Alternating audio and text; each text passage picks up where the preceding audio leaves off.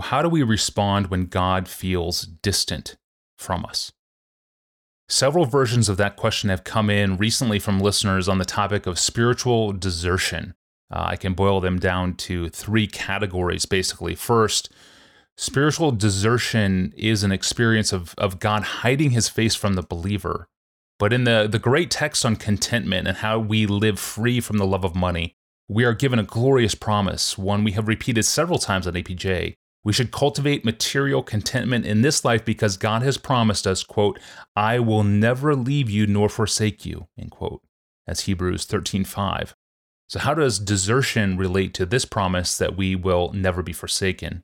Secondly, uh, does the Bible tell us why God deserts believers? Uh, should we read into the experience of desertion something we have failed to do or need yet to do? And what has his absence felt like to you, Pastor John, uh, personally? And then, third, in the famous desertion psalm of Psalm 22, we read that God does not hear the psalmist's prayers and refuses to deliver him from his distress, hence the felt desertion.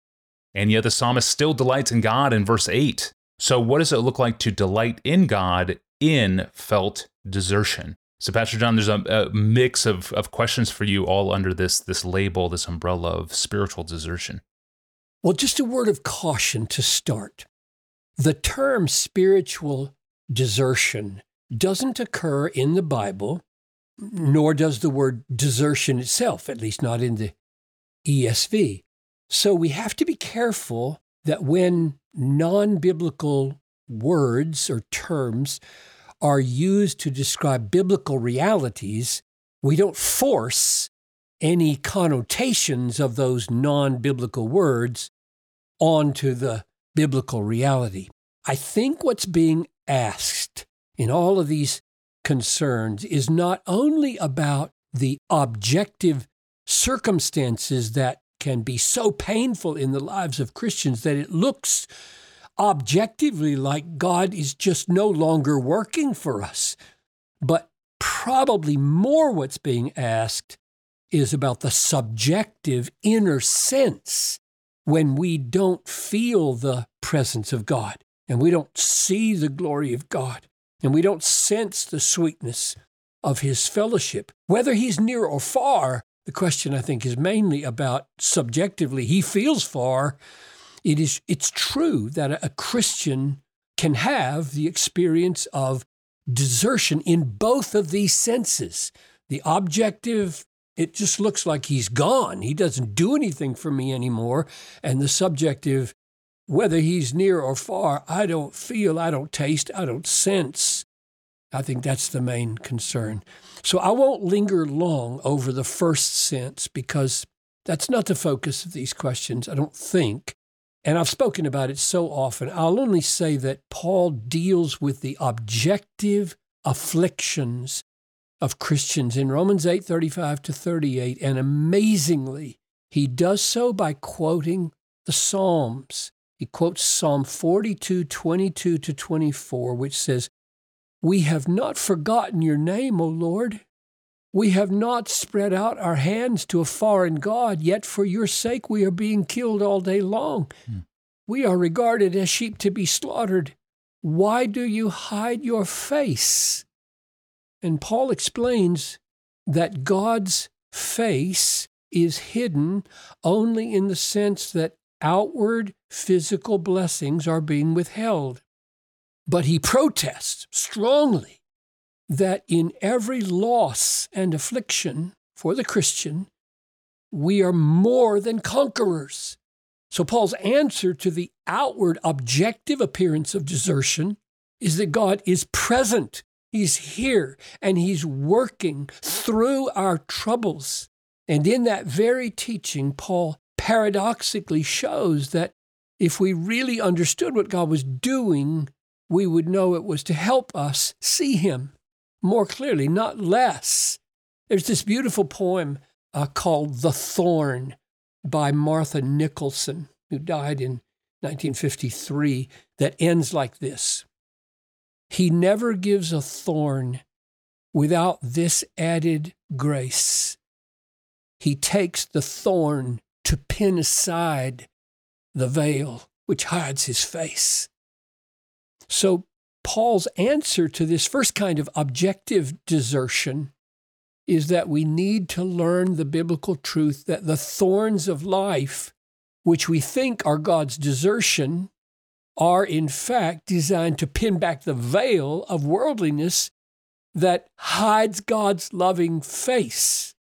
That's a huge change in your mindset, but crucial in order to understand how to respond to what appears to be objective absence of God, but isn't.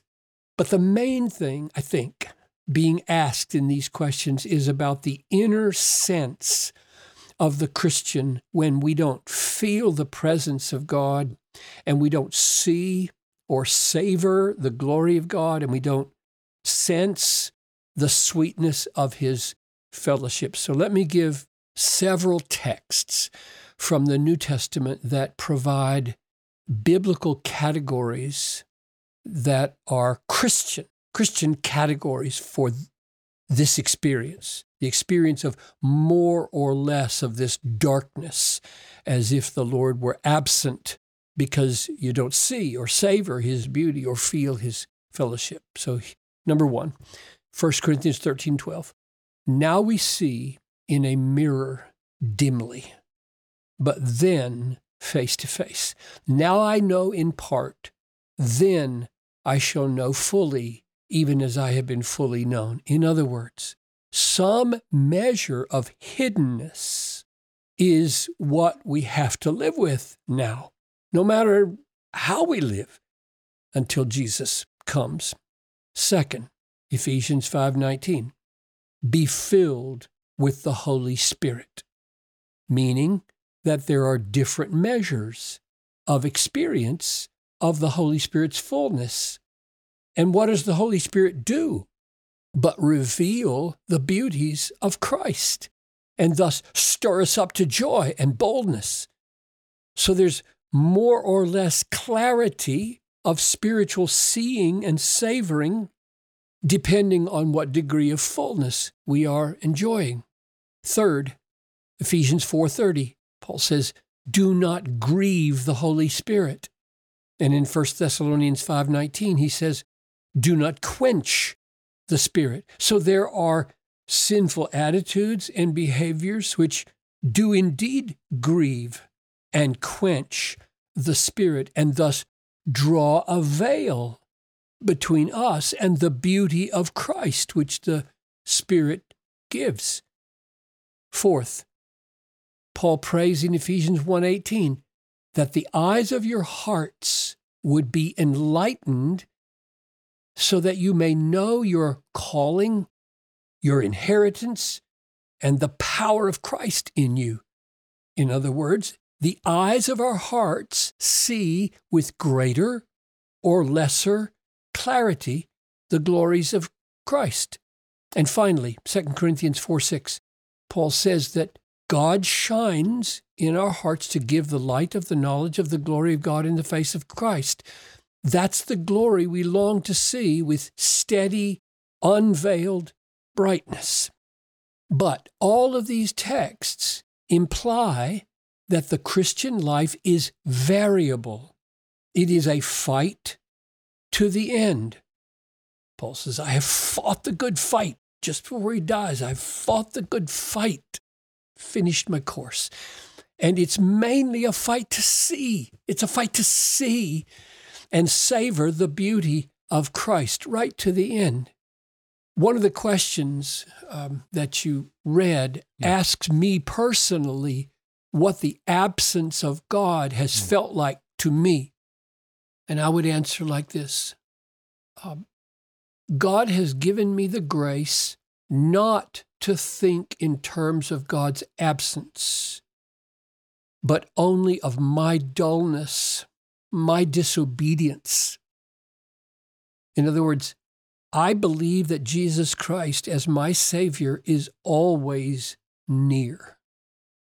First, because he is omnipresent, he upholds the universe by the word of his power, but second, because he promised, I will be with you always, always hmm. to the end of the age, Matthew 28 20.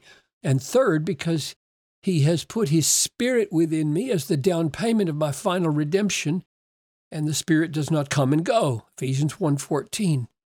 Therefore, my experience is not of God's absence, but of my absence, my dullness, my faithlessness, my disobedience. I don't fight to get God's objective presence. It's there. I fight to get his manifest presence, hmm. experienced presence. That's my experience of his reality, which really means that the key changes have to happen in me, not him. His location is not the issue. My faith, my sanctification is the issue. And that's the battle of my life every day. So, finally, the last question is what does it look like to delight in God in felt desertion? It's a huge question. So, let me just point to a, a passage for you to think about. Hebrews 12 2 says, Look to Jesus who for the joy that was set before him endured the cross. So Jesus experienced a profound sense of desertion on the cross as he cried out, My God, my God, why have you forsaken me? And this text in Hebrews says he was able to endure that by the joy that was set before him. Now, I think that means that the faith of Jesus in his Father was able to hold on, was able to taste by memory or by hope some incremental measure of the anticipated joy with God. I think that's what it looks like for hmm. us as well. For God's elect, for his adopted children, God will hold us fast, like the song says. And the way he holds us is by preserving that mustard seed of remembered or anticipated joy at the Father's right hand. Thank you, Pastor John, for covering so much ground in this one episode. And uh, thank you for sending in so many great questions to us. If you have a question you'd like to post to Pastor John, send it to us. Ask that question, search our growing archive, or subscribe to the podcast. You can do all that at desiringgod.org forward slash ask Pastor John. Well, are non Christian marriages, the marriages of, of two non Christians, is that union legit in God's eyes? Why or why not? It's a, a, great question. It's up next on the other side of the weekend. I'm your host, Tony Reinke, and we'll see you back here on Monday. Thanks for listening.